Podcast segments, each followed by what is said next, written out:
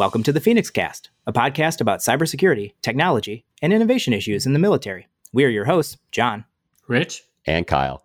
Rich and I are both U.S. Marines, and the opinions expressed on the cast are our own, not official military policy. And the opinions expressed by me are my own, not those of my employer or any other businesses I happen to be associated with. For today's episode, we are rejoined by special guest Olivia Gerard. And Olivia, you are now the second guest to rejoin us. So that's kind of like times two. Anyways, could you give us a quick re-intro and let us know what you've been up to? Great. Um, I'm so excited to be here again uh, and nerd out. I'm uh, still at St. John's. I'm currently doing their Eastern program, so studying a lot of Chinese, Japanese, and Indian texts given gestures to strategic competitor. And um, so that's that's currently what I'm doing. I was in the Marine Corps active from 2014 to 2020 uh, primarily unmanned aircraft systems, as well as the Marine Corps Warfighting Lab. And thanks again for coming back on. I think our desire to talk Clausewitz, especially Clausewitz and cyber, is both unique and insatiable. So, with that, we are going to stick to the same format that we did last time. And I am metaphorically handing the baton over to you to lead the discussion. Great. Um, so, first, thank you again for uh, being able to dive deep. I need everyone to take their nerd hat out, dust it off, and put it on aye, uh, aye. because we are definitely going deep into the nerdery today. So, first, the defense. Um, the defense may be different than what people tend to think about. If you've ever heard of this is a defensive weapon, so machine guns being a defensive weapon, uh, that kind of aspect of whether or not they pertain to a specific technology we need to strip away and really go into our deep uh, kind of theoretical understanding for what uh, defense and the attack are. Um, so, first, Clausewitz talks about the defense being the stronger form of warfare. So he's writing in a time when people didn't want the defense. The defense seemed lame.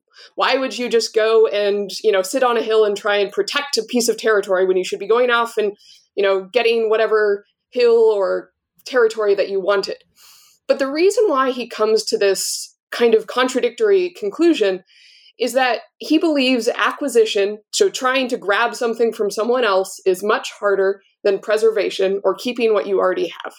So that's the fundamental core that you need to kind of keep in mind is whether or not are you trying to take something that someone already has or are you trying to protect what you do have? Now, you could go kind of full bore and be like, well, then no resistance and and where where do you end up um, having any sort of action in the defense so the attack is again seeking a positive object it's the hill or honor or credibility can be any sort of political object and the defense is negative in the sense of I don't want you to take that hill. I don't want you to have honor. I don't want you to have the credibility of taking an island or something that may be particularly valuable. But the difference, uh, or the key point, is it's not passive. There's still something that you're going to be doing. So you're going to have an, a, a component of attacking in the defense. So if I'm going to have, set up a, a, a, defense where I'm going to have a final protective fire and I'm going to have patrols and I'm going to have all of these aspects. I'm still having something that's going to go out and harm the enemy.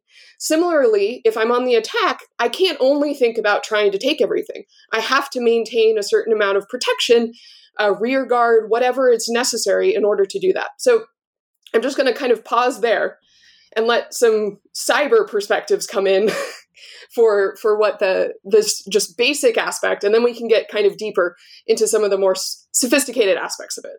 I will lead off and then kick to rich. So my first statement is more of a question or a clarification. So knowing that clausewitz was writing at a very different time than we are talking now do you know when he postulated that? Was he thinking more kind of logistics sustainment uh, because i'm guessing he's probably not talking just raw uh, kinetic firepower or destruction because those have changed so wildly. Uh, what do you think was on his mind when he posited that?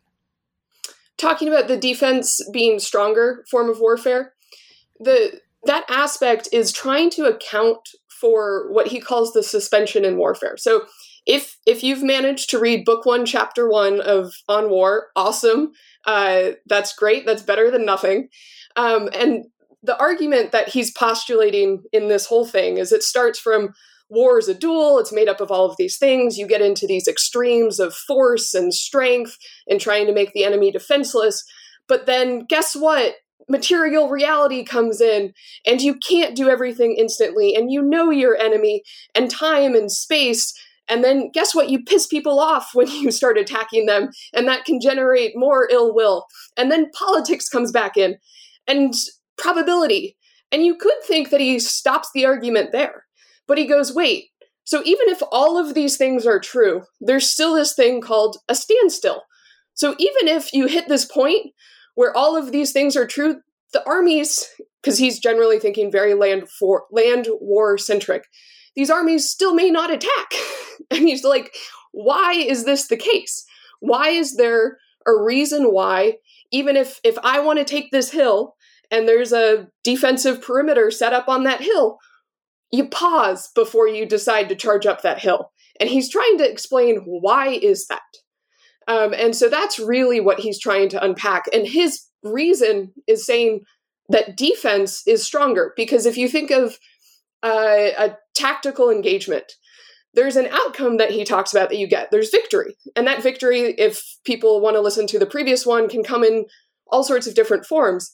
But that's a zero sum game. It's whether or not you win or lose that engagement. But if that's the case, it shouldn't matter then whether or not you're on the whether or not you're attacking or you're defending, because all that matters is this zero sum game. And he's like, that's not true. It does matter if you're on the defense, and it does matter if you're on the attack. And so there's this extra stuff that you might get if you're on the defense that he's trying to account uh, like trying to account for. And so I'm actually really curious if that still holds in cyberspace because some of that stuff that he talks about is obviously very antiquated. It's very much tied to the land. It's very much tied to some of this other stuff and it may still hold in logical space instead of territorial space. But that's that's something that people aren't certain about right now. Yeah. So, um, Olivia, one one I'm just still amazed at your level of like amazingness when it comes to Clausewitz. So uh, I'll just put that out up front and uh, and say I do have some thoughts here. I've thought about this a lot in regards to our profession. Um, call it cybersecurity, both offensive and defensive in nature. And, and, I do think that there are some. I think there's some timeless classics we should talk about in relation to Clausewitz because I think you make some extremely valid um, and very strong points when it comes to the nature of the defense, right? But then I think there are some things that we should talk about that maybe aren't as timeless. They're actually temporal in nature, meaning given periods of history versus like time on a battlefield and in the battle space, right? Um, so I want to talk about the former first. Some of the some of the things that are kind of immutable. So I agree that I that when we talk defense from a cybersecurity perspective, people have often mentioned to me that if you cover your terrain, the things you own, right, whether in cyber or any other domain, um, and you can observe them and defend them with whatever weapon systems you choose, right? Um, and you have an integrated strategy of how you're going to defend and how you're going to observe and when to engage the enemy. I think the defense is extremely strong from that perspective, right? So when Clausewitz talks like, hey, there's these key points in warfare where people or organizations pause for a second, even if they have the surprise, right? In in in the attack, right? And they look at a defense and say, there's some significant things that we should think about here before we just bluntly either maneuver or attack this this force. And so where I'm going with that is um, what people have told me in the cybersecurity realm is that observation of your infrastructure, right, or your data, or whatever layer you're going to layer this at inside of the cyber domain is like paramount. Why? Because if you can observe and make sense, well, one, you can sense the data, then you can make sense of what is happening. You may be in a stronger position than your adversary uh, because they have to think about way more many things than you do as a defender um, either well ahead of the attack, so they completely catch you by surprise, right? And then two, let's say they were successful at that. If you can observe, sense, and make sense of your cyber terrain faster than the offensive uh, adversary can, then in theory you're, you're stronger, right? You have a, a stronger position. Um, and so I think to that sense, and in traditional cyber security, I, I think of a, I'm trying to think of a good word here. It's not really uh, tra- tradecraft is probably a really good word because there's not a whole lot of military terminology in the space. So applying some private sector language here. So if you think about tradecraft, most people say you need to log and you need to patch. And those two things, patching closes down your gaps and your vulnerabilities, and logging increases your observation of your key cyber terrain. And if you do those things extremely effective, it's way harder as an attacker to overcome a really strong defense. So I think that's an immutable thing in cybersecurity. And people don't do those two basic things extremely well. I don't let Kyle and John talk to these things here in a second. And, and then the last thing I wanted to offer up, and then I'll pause and turn it over because I think I've been ranting here for a minute. I, I do think when we talk about time from a historical perspective, looking back at the time frame that Clausewitz lived in, and kind of what was going on in history at the time, the imperial nature of great powers and nation states was very much driven by acquisition of things in the physical realm, whether that was land, money, power, politics, right? I think now when we talk about cyber and offense and defense, this concept of deterring strategically, right? I want to really tease that out a little bit on this cast and see what everybody thinks about that because historically, I don't think that was extremely. I don't think that was a strategy that many imperial powers had at the time. So that's a lot for me. I'm sorry up front, but um, so you have this concept of the immutability and then the temporal nature of, of warfare as it applies to history. I know John and Kyle, you probably want to jump in here. So I'm I'm John. I'll be taking the anti position.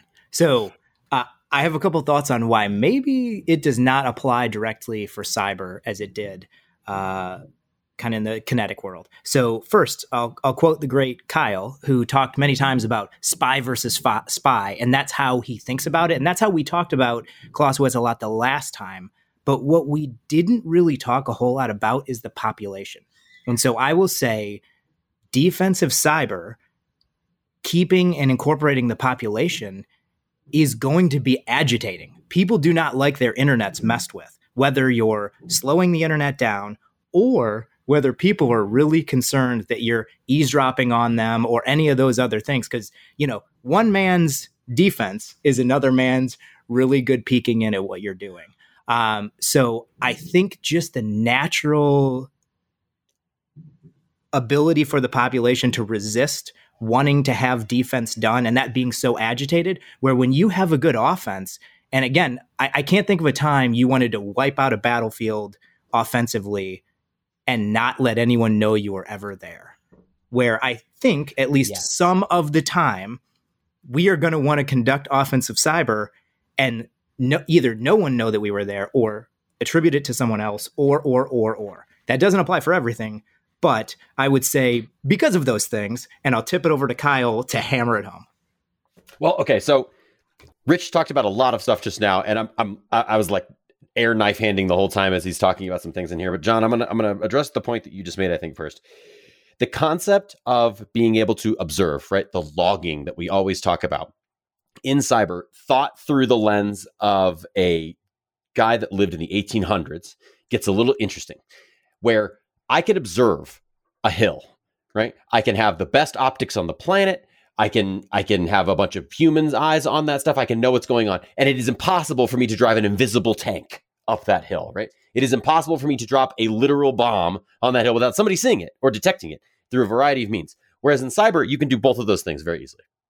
And and it can be very to impossibly difficult for you to detect that at times, depending on what you're doing. But the hill itself, the metaphor of the hill is the thing that gets me when we're talking about cyber. Because to the population's point, right? You sure you have a hill, but on that hill is an airport, is a water purification plant is a petabyte of cat videos and is like how everyone watches Netflix, right? It's the same hill, right? It's the same and a power grid and a power. Right. I'm, I was, I was trying to hit like you know infrastructure plus actual terrain plus actual services plus quality life plus cat videos because you got to have that in there at all times, right? When you mess with the cat videos, you mess with the population, which can be the agitation that you're sort of talking about, and this is where defense gets really interesting in cyber because you're defending this incredible menagerie of services to not only your offensive cyber capability uh, and your defensive cyber capability, but your national identity and the services that keep the population running in society as you know it floating.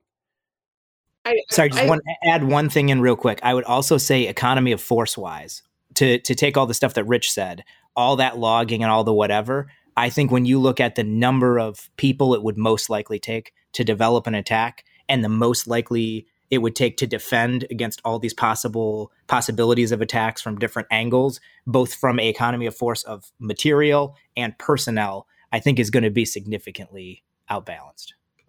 Yeah, I think those are really interesting points. And so there's uh, an older, so we're already talking about an old text. There's an even older text. Ah, we're going that, deeper. That Clausewitz, okay. that Clausewitz wrote. Um, and uh, I'm not going to try and say it in German because I'm sure my tutor would get mad at me. But um, it's either called his Confessions or his Manifesto. So small bio- biographical uh, detail. He, if, if, we um, can call your translator and tell them that you get an amnesty period to attempt to say the word, what will you do? Uh, the the Kenntnis Denkschrift um, All right. is is is what it's called. Um, and so he was a tutor. So he fought in the Napoleonic Wars. We're in the middle of the Napoleonic Wars. He's tutor to the crown prince and he is really pissed after Jena and Auerstedt, which happened 1806. He gets absolutely embarrassed, and they it is catastrophe, like worst loss military force um, for battle wise. It, it's bad, um, deep shame, and so he's he's pissed. Uh, France has kind of come in and coddled the Prussians, and he's he's upset enough that he decides to go fight for Russia instead of staying with the Prussians because Napoleon was co opting the Prussians to go for the infamous 1812 campaign, um, you know, never fight a land war in Asia aspect. So he um, writes this manifesto that gets kind of circulated around. And there's a bunch of different aspects to it. There's a very emotional appeal of, you know, this is why we need to defend our homeland. There's a very rational, like, pro con should we be allies with france or should we not? And then there's essentially an o plan and in his o plan he talks about these are the forts that matter. Here's what we should do is basically have a spanish civil war in germany. So he's calling for guerrilla warfare and then he has this addendum on the defense and this is why i bring this up. Because sometimes in other writings he's more clear than he is in, in on war. And i think this may help kind of unpack what we're talking about with respect to what happens when your hill is multiple different layers that can wormhole to all different aspects. Right. And then again, the cats, like because the cats matter a lot. Cats, right. So he talks about, well, you get to a wait, waiting. Time is on your side in the defense. That is something that is vastly different from the attack. Um, the attack is all about momentum, trying to generate Whereas defense, if you haven't taken it from me today, guess what? I still have it. You didn't take it from me tomorrow, guess what? I still have it. So it's that aspect that he's he's talking about. And then guess what? In that process, the attacker is losing force. So people who want to say that Clausewitz doesn't think about attrition, the defense is all about attrition. So he he's got attrition in there. But then you have to enjoy the assistance of the locality. And this one is kind of where I think cyber starts to get a little bit interesting because it is, in his mind, it's obviously very spatial and terrain based. So the locality is, you know, are you in a draw? Do you have rivers? What, you know, terrain features do you have that actually add to it? And part of that aspect is that you know your land better. Um, you know, hearing reports from the Ukrainians right now, they're talking about we know our land better. Like we have a better mental map of what this land is than the adversary trying to come into that. So part of that is a knowledge asymmetry. um, which gets into information again. And then as well to be close to sources of support. And that's either just logistics. So he's thinking again from a very spatial do I have to, you know, ship things across the Pacific? Or is it, you know, basically I'm growing the things that I'm using at the same amount of time? But that's also population centric. That you're being close to the support because you are close to the the people who are living and they're going to give you HUMINT, they're going to give you open source intelligence. So you're also getting in a lot of other aspects in terms of information. So part of the aspect of the defense, I think why he thinks it's stronger, he he has this thing called the hinterhand, which is the second hand.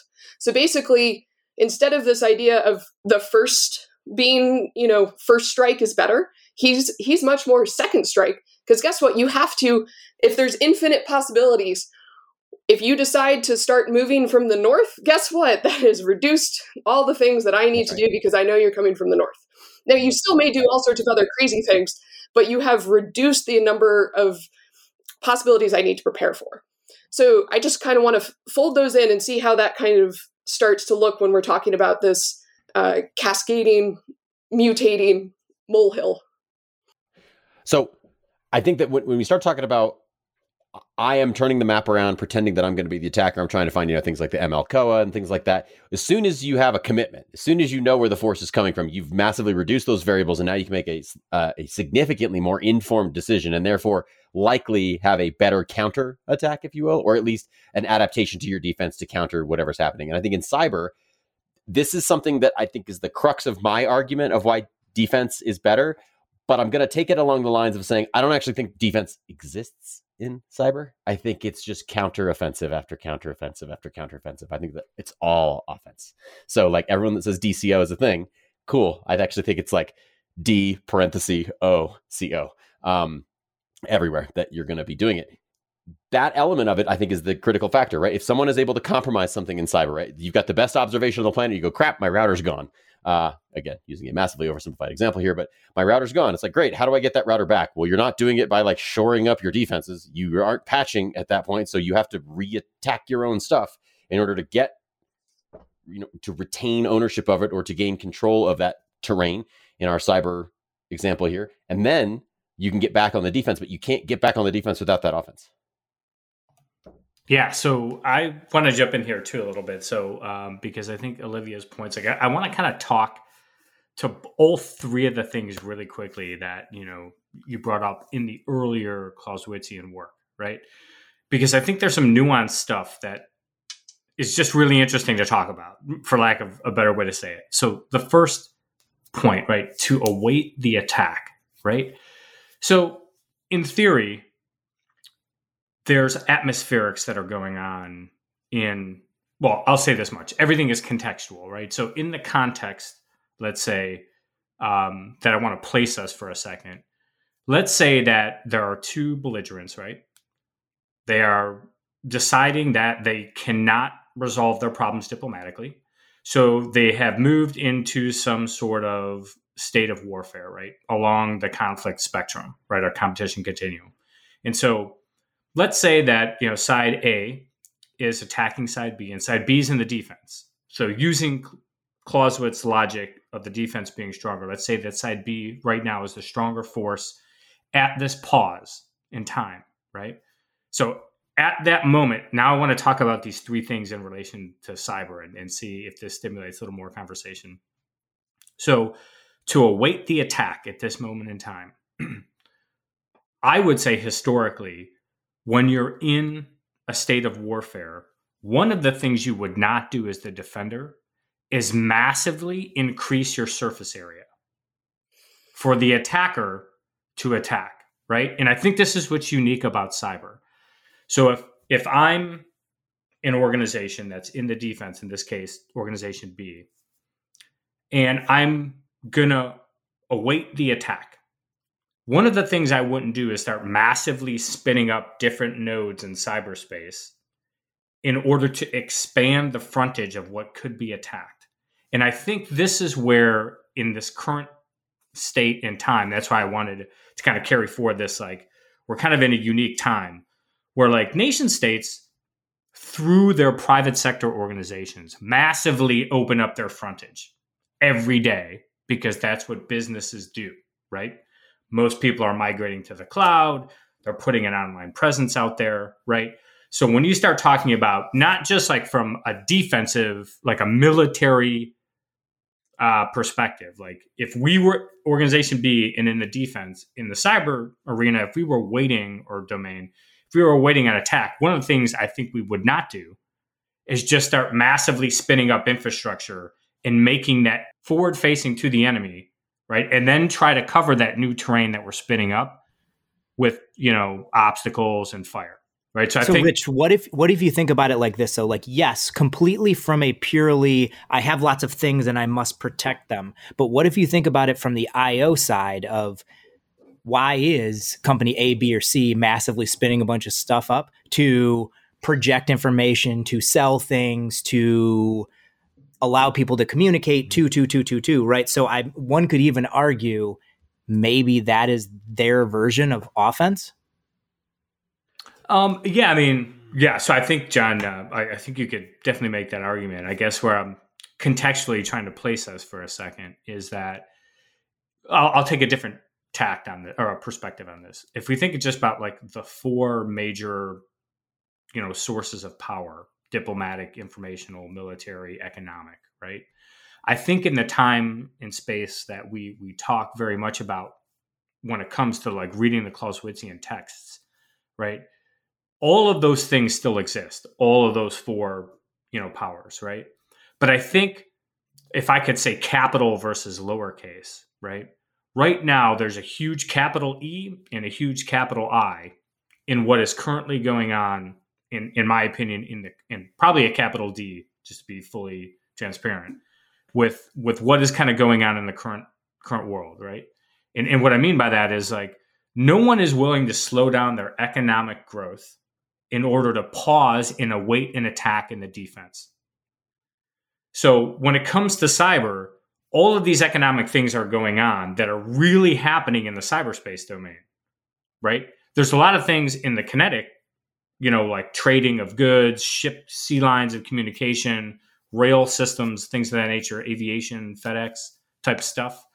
But I guess where I'm going with this is like what's unique is that in the defense, I, w- I would never really, as a military professional, want to expand my frontage to the adversary and then have to try to defend that farther and faster with the limited resource pool that I have if that makes sense. Yeah, I think Olivia can actually help us here. So, real quick, like zoom out and come out of the conversation and do a kind of definition thing. So, we have offensive cyberspace operations going out and do the hacking of the things. You have defensive cyberspace operations, which is defend the things that we need to have defended. And then there's DCORA, defensive cyberspace operations response actions where essentially like you do a little bit of offense to improve your defense, give or take. Uh, Olivia, can you help us with? Does that even translate, or there may be some words that can bring some things together? Because I think there might be a little bit of us anchoring on paradigms that may not completely translate. Yeah, I'm going to say this back, and you can correct me if I didn't quite process it. But defending the thing so dco sounds very similar to the defense is you know i'm i'm trying to protect it. I'm going to have whatever prepared defenses with obstacles and blocking and everything that i would expect. So and, and uh, to clausewitz's definition right that is denying that is negating the enemy. Yes it's preventing them from taking what they want. It's yeah, i don't have something extra that i want to get from it. Um, quick pause. I was taught at tbs and this could be wrong Oh, defense. Oh boy, famous de- last words. I, am just saying, defense only exists as a thing that can trans that can turn you over to the offense. Yes, Clausewitz does eventually say that you need to eventually go to the attack or to the offense in order to fully get what you want out of it. But if you're in a situation where you are generally trying to preserve, it's going to probably be a while for you to wear down the enemy such that then you can transition to strike the blow. This is again going back to it is not just passive endurance. It is not just taking it. There there is something where you have to then transition to the attack. neither the attack nor the defense or offense or defense, neither of them are absolutely pure. He he comes up with his pure theoretical definitions, and then he even says, because Clausewitz does this, he he he's in his head, and then he's like, well, my experiences in the world don't quite match what's in my head. So he has to then modify it slightly, and he's like, well, the attack is mostly the attack, but if you are only ever concerned with the attack, you will not protect yourself while you are campaigning into and eventually you'll hit culmination point you'll you know blow through your forces and you'll be so weak that it'll be very easy for the attacker who is generally just waiting and preserving but was probably also doing probing attacks was probably also having patrols was learning things so that when they decide hey my positive object now is destroying this military, or my positive object now is recapturing the terrain that I had lost. Um, so that is aspect. But in terms of the reactive one, that sounds to me like it's just kind of splitting both aspects, or, or there's kind of the pure sense of like I just want to keep the things I have, and then there's the the moment where you transition. It, am I understanding the the offensive or the defensive reactive no, I, I, think you've got it pretty good, but I think in the mental model that everybody should have at home, uh, when we talk about the defense for cyber, and let's just keep it like com- completely civilian so we don't have to worry about anything. Civilian defensive forces are only allowed to patch and look at logs. They're not allowed to shoot back. So, for all intents and purposes, they're making sure they have really good armor on and there there are no uh, defects, and then they improve fighting position to the best that they can to make sure they can take as many incoming rounds as possible and they're hoping it's not catastrophic. They're legally not allowed to fire back. So that means that all they care about is time. That's that's really the the the thing that they are banking on is time. And time may work time you know you may run out of ammo except for what's interesting is when you start to think of the the kind of infinite reproducibility that cyber and information provides it really changes things because it might it's not just like well i'm just waiting for night to come up. I'm just waiting for when they you know exchange rounds or when that supply gets uh, you know just any of those aspects that you might have a normal battle rhythm that you could kind of expect and start to to pay attention to this is i think different um, in that uh, aspect and and so you, you see phishing attacks which is infinite reproducibility um, and so with that aspect, like the attacker has a lot of stuff going for them in terms of right. the terrain. It's not just that the terrain can change, but it's the fact that what you're using doesn't have some of the same material limitations that you would normally have when you're out and about in the real world. One of the interesting things about cyber, and again, always trying to put it through my lens of it's player versus player, is that in cyber, everyone has infinite ammo right? Like there's never a time when you're going to run out of missiles or packets or payloads that you can deliver. Both sides, infinite ammo all the time. And therefore, you've generally got log train and supply line becomes the the currency of war, things that get a little bit uh, finite. Is I only have so many like uh, I'm to be really, really dumb here for a second, but just because the argument makes it fun, there's only so many pieces of Cat five and fiber that you can shoot down to get to, from router A to router B, or from you know server A to virtual machine B. There's limited, finite logistical paths that you can go down, and those become sort of the most important piece. And when you talk about time, Olivia, I think back to um, this is how they tell me the world ends, which is a fabulous book. Uh, it talks through this sort of counter attack offensive force where uh, Google was protecting against a attack against their infrastructure, and all they were trying to do is funnel the attackers into a certain location where they could monitor better and prevent them from getting out and buy time, so that they could just so with enough time they could shunt the people out and find out where they were, and they were coordinating with uh, three and four letter agencies in order to hopefully do other things, which uh, was long after I got out of the military, so I actually have no idea other than reading the book. But uh, that piece of time becomes very important in an infinite ammo game. Sorry, it was a long way to get there. Yeah, and what's interesting is you have that on the the flip side. So um, Michael Lewis's Flash Boys is all about decreasing the latency that you have when you're contacting the different stock exchanges in order to right, be able right. to, to run around. So you have both of those playing for time in the way that the physical infrastructure is created. And so the I always think that cyber becomes the the defense is still stronger is when you start to be like, well, there's a box and I can destroy the box or I can destroy the server racks and those aspects of it and really start in cooling all of those aspects that matter. That's where it feels very tangible again.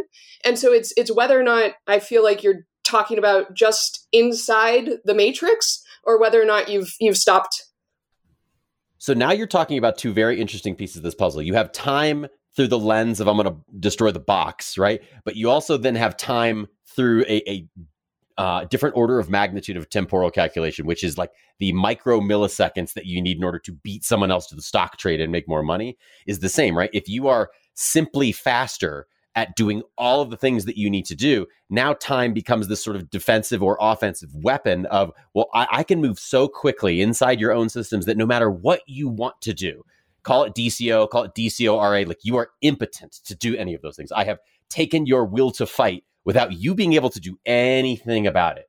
Right. I, I have just simply outgunned you in the micro millisecond timeline. So we have time as humans perceive it, right? Time in the sense of like minutes and hours and and and the PvP people have to sleep at some point, but the computers never have to, and they're operating in the micro millisecond ranges to try and get what they need to get. It's a very interesting sort of uh, uh, dichotomy of how we think about time and war. Well, speaking of that, though, I will add, and this is anecdotally, I don't have good numbers. I know Rich is going to be peeved at me about that. Cite um, your sources. Yeah, cite your sources. But if you could Google fix our computers and look at the number of hits and then compare that to the number of complaints that you get for pick any given offensive cyberspace thing, I think you will. You Draw this map for me. Draw this map for me. Yeah, the, the idea here being is because that fix our computers is a defense thing. There's so much defense stuff trying to we are trying so hard to keep the bad guys out that there is a there was a wave. I know it was on Twitter, it was possibly some other places where people are saying that DoD computers are give or take unusable because we have tried so hard to shore up the defense that we have essentially made our force immobile. It's like putting enough armor on somebody that they can't walk 100 meters without passing out due to being a heat casualty, give or take from the cyber world. I can't remember a single thing that even touched on the level, like even within an exponential factor uh, uh, when it comes to the offensive side that caused as much outrage as that. Or said another way, ask somebody, what did they think about their DoD computer? and then say, What do you think about offensive cyber? I bet you will get a much more emotional response from our computers than you will from offensive cyber or anything that happened there or norms violated, et cetera, et cetera. Again, yet another reason why I believe the defense is maybe in cyber, not the stronger form. So it's what's interesting. I, I always remember logging into my computer, and sometimes it would take so long. I wish I had like a, a, little counter above my head that would be able to tell me how many hours I have waited for my computer to function so that I could then perform my duties. Some um, people had routines. Like they would tell me what they would do from when they tried to log on to when they'd actually log on. I was a little bit sick to my stomach sometimes. I, I recently hired a Marine Corps vet onto my team. She's amazing. Uh, and that's one of the first conversations that we ever had was what her routine was when she got to work in the morning and logged onto her computer. All the things that she would do before the computer would even let her on to begin like opening a web browser. Insanity. This is what I'm talking about arguably that could be a kind of cyber defense. It's just the wrong, you know, nobody can do anything. That's right. We're just yeah. So I think so I'm going to say something that I think is uh, tragic and funny at the same time, right? Um, so uh, lack of proficiency in doing what we would call DoDIN operations, right, or just what what we would call in the military setting up IT communications infrastructure, right? lack of proficiency at doing that does not equal defense in my in my mind, right? Um, so just say that up front because I think that's sort of comical. Um, so anyhow, but to, to, to, kind of bring us back to to the Clausewitzian piece, at least uh, to to bookend some of the stuff you were talking about, then move the conversation forward. So I, I guess I didn't really do a good job, so I'll just say it bluntly: like to await the attack. I think there is a difference. Um, fundamentally, that we have to kind of agree on moving forward in the rest of the conversation, in my opinion. So there are things that we do in the cyber domain that aren't offense and defense. They're just activities, right? So, for example, like intelligence gathering activities, right, or espionage or things of that nature that nation states do, aren't really offense and defense, right? They're just activities that are to gain an informational advantage in some way, right? So I would think like to await the attack, I would say that I would never in a military situation on a military network expand my frontage. And I just want to put that out there to say that that's really the point I was trying to make with with that piece, right? So I do think that if you don't expand your frontage, then I think the defense is a stronger place to be. What I would argue is that the way military networks are set up, we constantly expand our frontage in a way that we don't have observation, and that causes risk, right? So walk that forward for me. Walk that forward yep. for me. Like, okay, do you expand example, your frontage in cyber, or does the frontage have to be physical infrastructure? Like, I'm thinking an availability zone in AWS. Is that a new frontage, great, or is launching a question. VM a new frontage? Great question. I say it's all the above. It's the full stack, right? I can, on the same infrastructure, open up another vector in because I installed another virtual server, put a web app on it, and now it's open to some extent that it, it might not be have been in the past. My point that I'm trying to make here is that the networks change constantly, and we don't have a great way of understanding how the defense changes at a pace to defend it fast enough to your guys' earlier point on time, right? I would just say that that is a thing that a defender really has to think about. But if you don't change your network in any way and you actually stop expanding your frontage, then you might be in a stronger state than your adversary who's on the attack, right? So I, I just say that I know we beat that one to death, but I wanted to actually talk about the other two like re- really quickly, and then um, you know Kyle looks like he he wants to say something about my earlier comments. We should go well, to that. But I, I, sort of think through this on, on on the is this a new frontage, right? If I launch more VMs, right, is that actually a new frontage that increases my attack vector? I, I going going back to the hill metaphor, I just think you're stacking more junk on the hill. I think the hill is still there. How about it depends on how you've de- designed your network? Yes. Like, well, yeah, like the, net- the network is evolving all the time. I'm like, actually, I think it's very difficult to evolve and change that network to the point that it's difficult to respond if things go wrong. So let me say this: it, in my opinion, it shouldn't matter. It only matters what the attacker can do. If you change the state of your defense with technology across the stack, top to bottom, on the same piece of infrastructure, you're changing it, you're adding new infrastructure, right? You're, you're creating new paths into your net. It doesn't matter what you think is the defender. If the attacker can sense and make sense of the change you made faster than you can observe and, and defend it.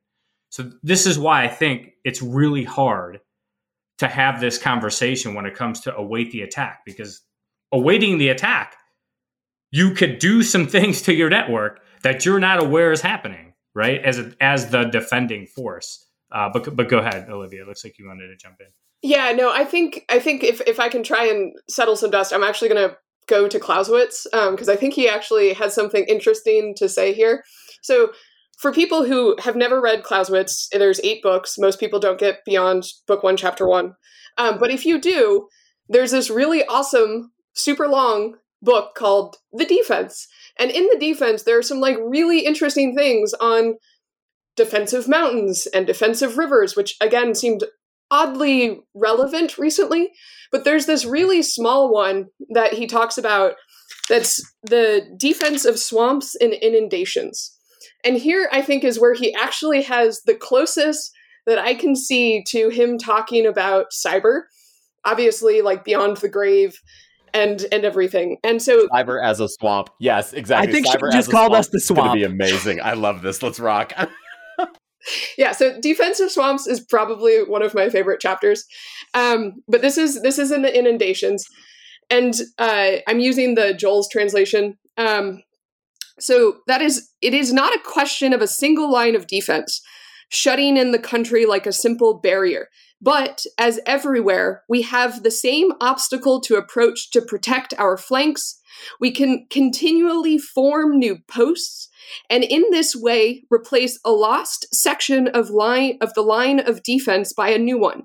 We may say that the number of combinations here, like those on a chessboard, is infinite. And so basically, what he's talking about is that in an inundation, so think of basically New Orleans or something where you could have the water come and everywhere you are now surrounded.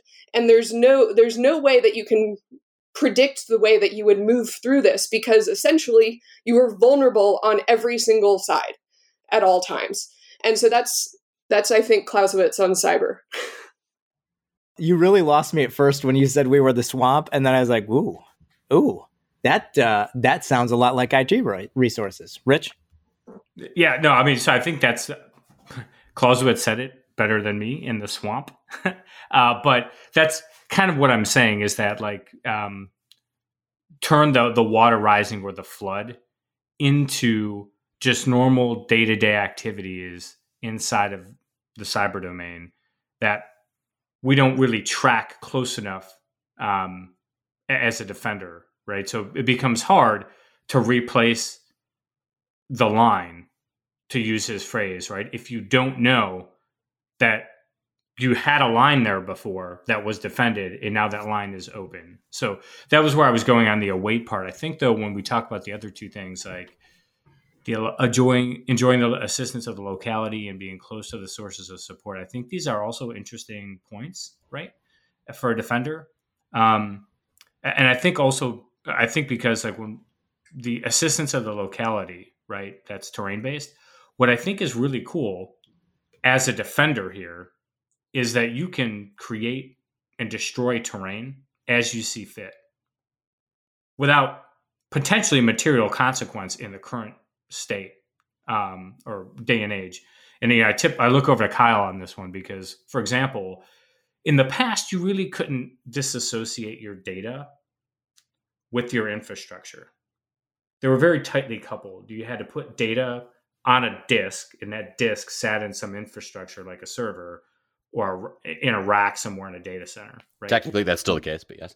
Yes. Well, yes, also true. I think now, though, with this concept of abstraction and moving things to the cloud, you, in theory, could disassociate your data with its infrastructure. It still needs infrastructure to sit on because the ones and zeros have to be recorded somewhere. Yeah, you certainly can disassociate it from the infrastructure you hold.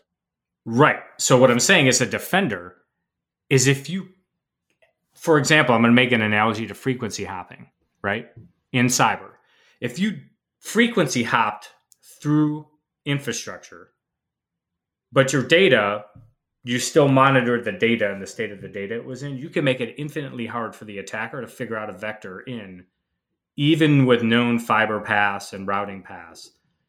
If I constantly move my infrastructure and that doesn't affect my data, I could just monitor the data and worry less about the vector in via the infrastructure because I'm constantly free copying through a set mm. of IP addresses. Hard disagree. Hard disagree.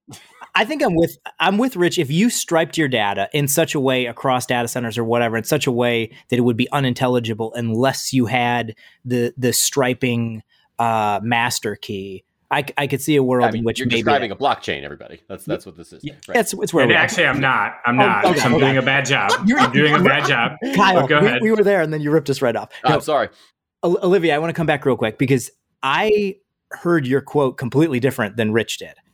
Rich kind of heard it of like, hey, there are these swamps, and they could move around, and that would be really hard to defend. I heard it as there are these swamps, you can use them as a as a defense because the attacker has no idea how many of them or the transient nature of them, and that could make it harder. Uh, Kyle appears to have taken a third take. Yes. Well, no, I actually I want to agree.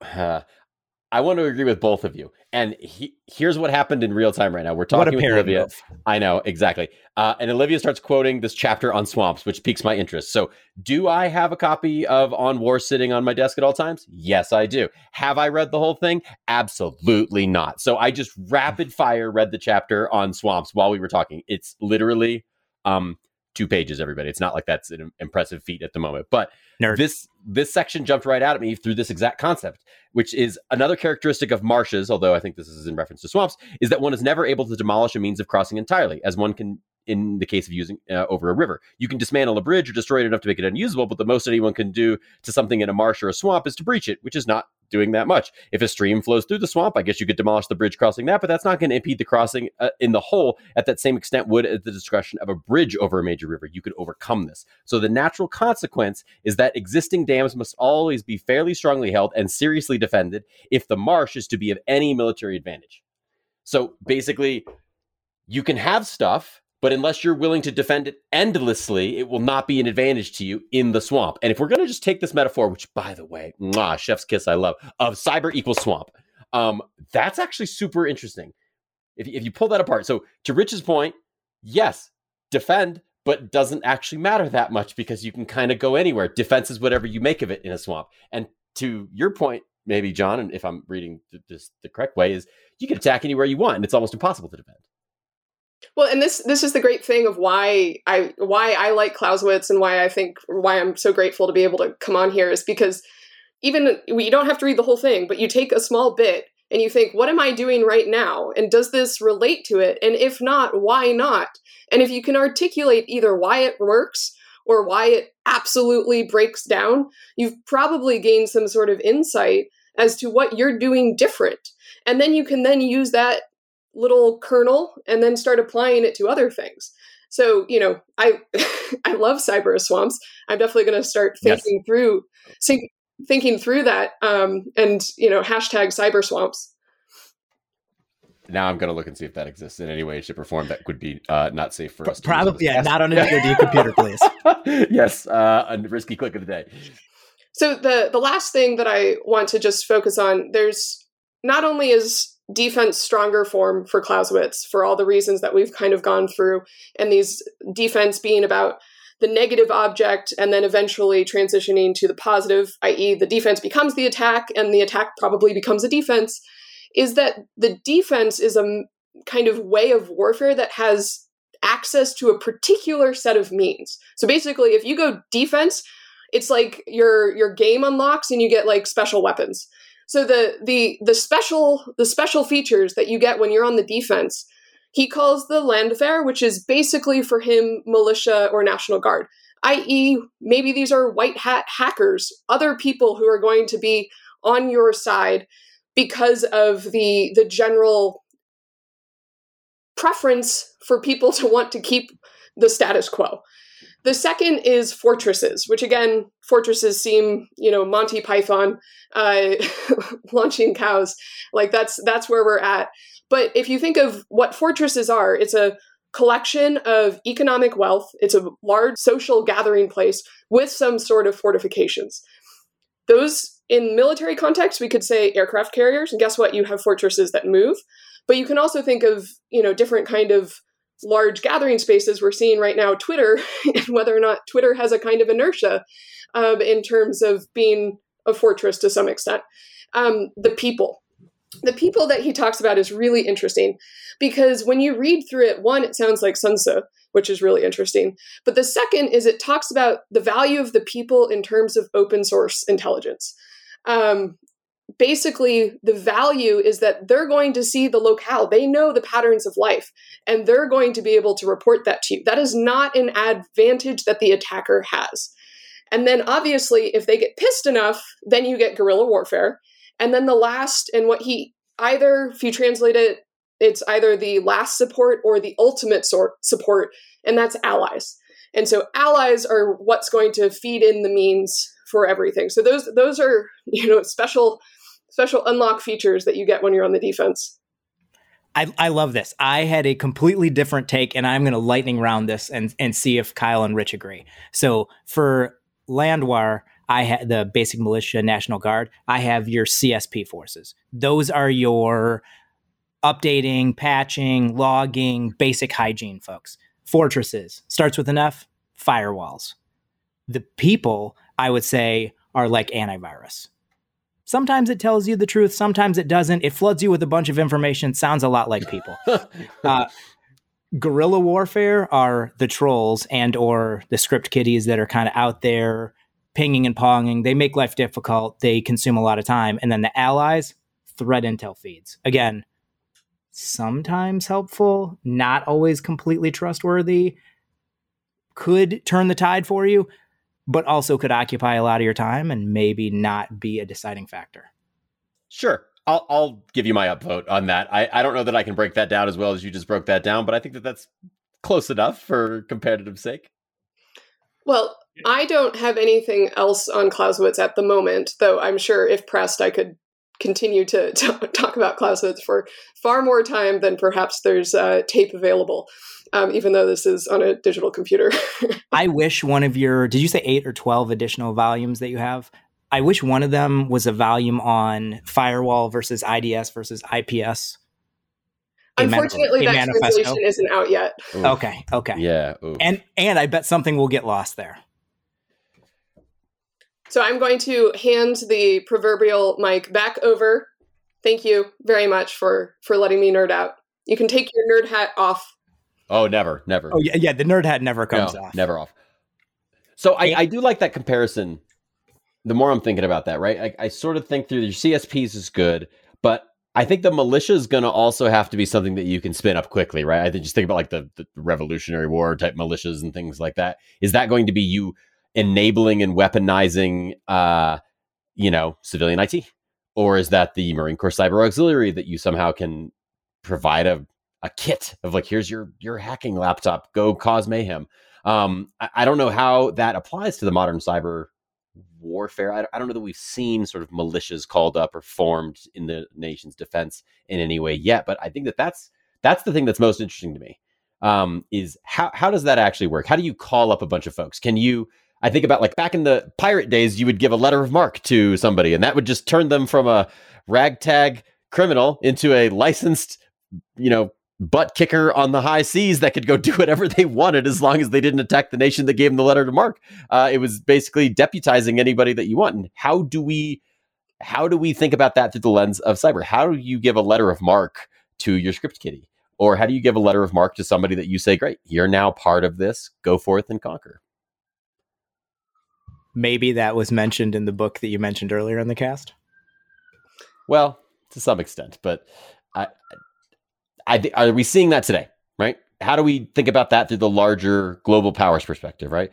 Are we seeing that in the current conflict between Russia and the Ukraine? Are we seeing that other ways in in ways that we can talk about here? I don't know. I don't know the answer to that. Rich, do you have any any thoughts before I kick it over? I have a lot of thoughts, but in the interest of time, what I'll say is like, it has been awesome. I love having this conversation, Olivia. Like, you know, and, I, and I'll say, I guess I'll save my my knife hand moment things for a few seconds in the future here. But like, I honestly believe this dialogue, this conversation, taking you know, published, known, um, doctrine based you know uh, studies on warfare and trying to apply them forward to this domain now only makes people smarter more effective and better at both the defense and the offense depending on how you you look at your current task and where you sit in what organization. Um, so that's really what i wanted to say john is like i just i enjoy this conversation. I don't think we'll ever get through all the things that olivia cues up for us and I don't ever think we're super awesome at actually making them really clear. At least I'm not to the audience, but I appreciate the audience for listening and and, and Olivia for you bringing uh, your knowledge to the cast. Well, it's it's always a pleasure, um, and I think that there's just continuous ways to to think about what war is and how war is being fought because we don't fully know. We know there's lots of different things going on, whether or not they're uncrewed things that are flying around, or whether or not we're doing whatever things in the the boxes that get really hot over time. I you know that we tend to care a lot about. Like i i know that different things are happening and there's a few different ways that you can always think about the future. You can either just try and think like what what is the future going to look like? Or you can go back and try and read someone who abstracted away and try and figure out what their abstraction is and then overlay that abstraction onto what trends we have now and start to see different things um, pop up or not. And guess what? Time and space are still limiting resources. And I think that's still true. I just think of time as how efficient your algorithm is and space in terms of memory. Um, and you can kind of come up with very similar corollaries. Kyle, there has been plenty of material here. Hit us with your hot take.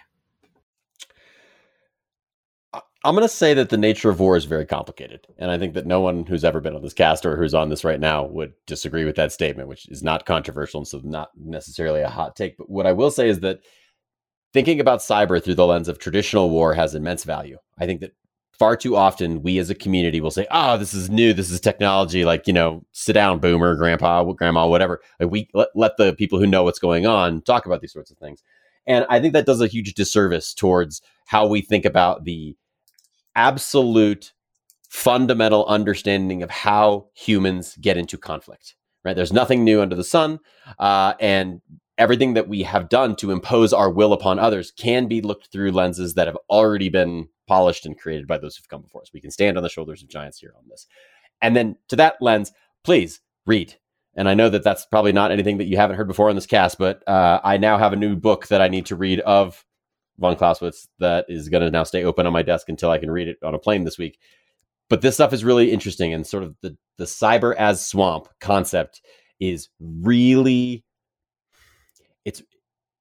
it causes my brain to be a bit fuzzy right now, and so now that's a good indicator in my own life that I need to go dig a little deeper into this. So Olivia, just a personal thanks for that. And that's my hot take: is that war is complicated, but it's also not that complicated when you break it down and try to just think about it through a fundamental like um, bring it down to its base elements and then try to overlay what you know already and figure out a framework that works.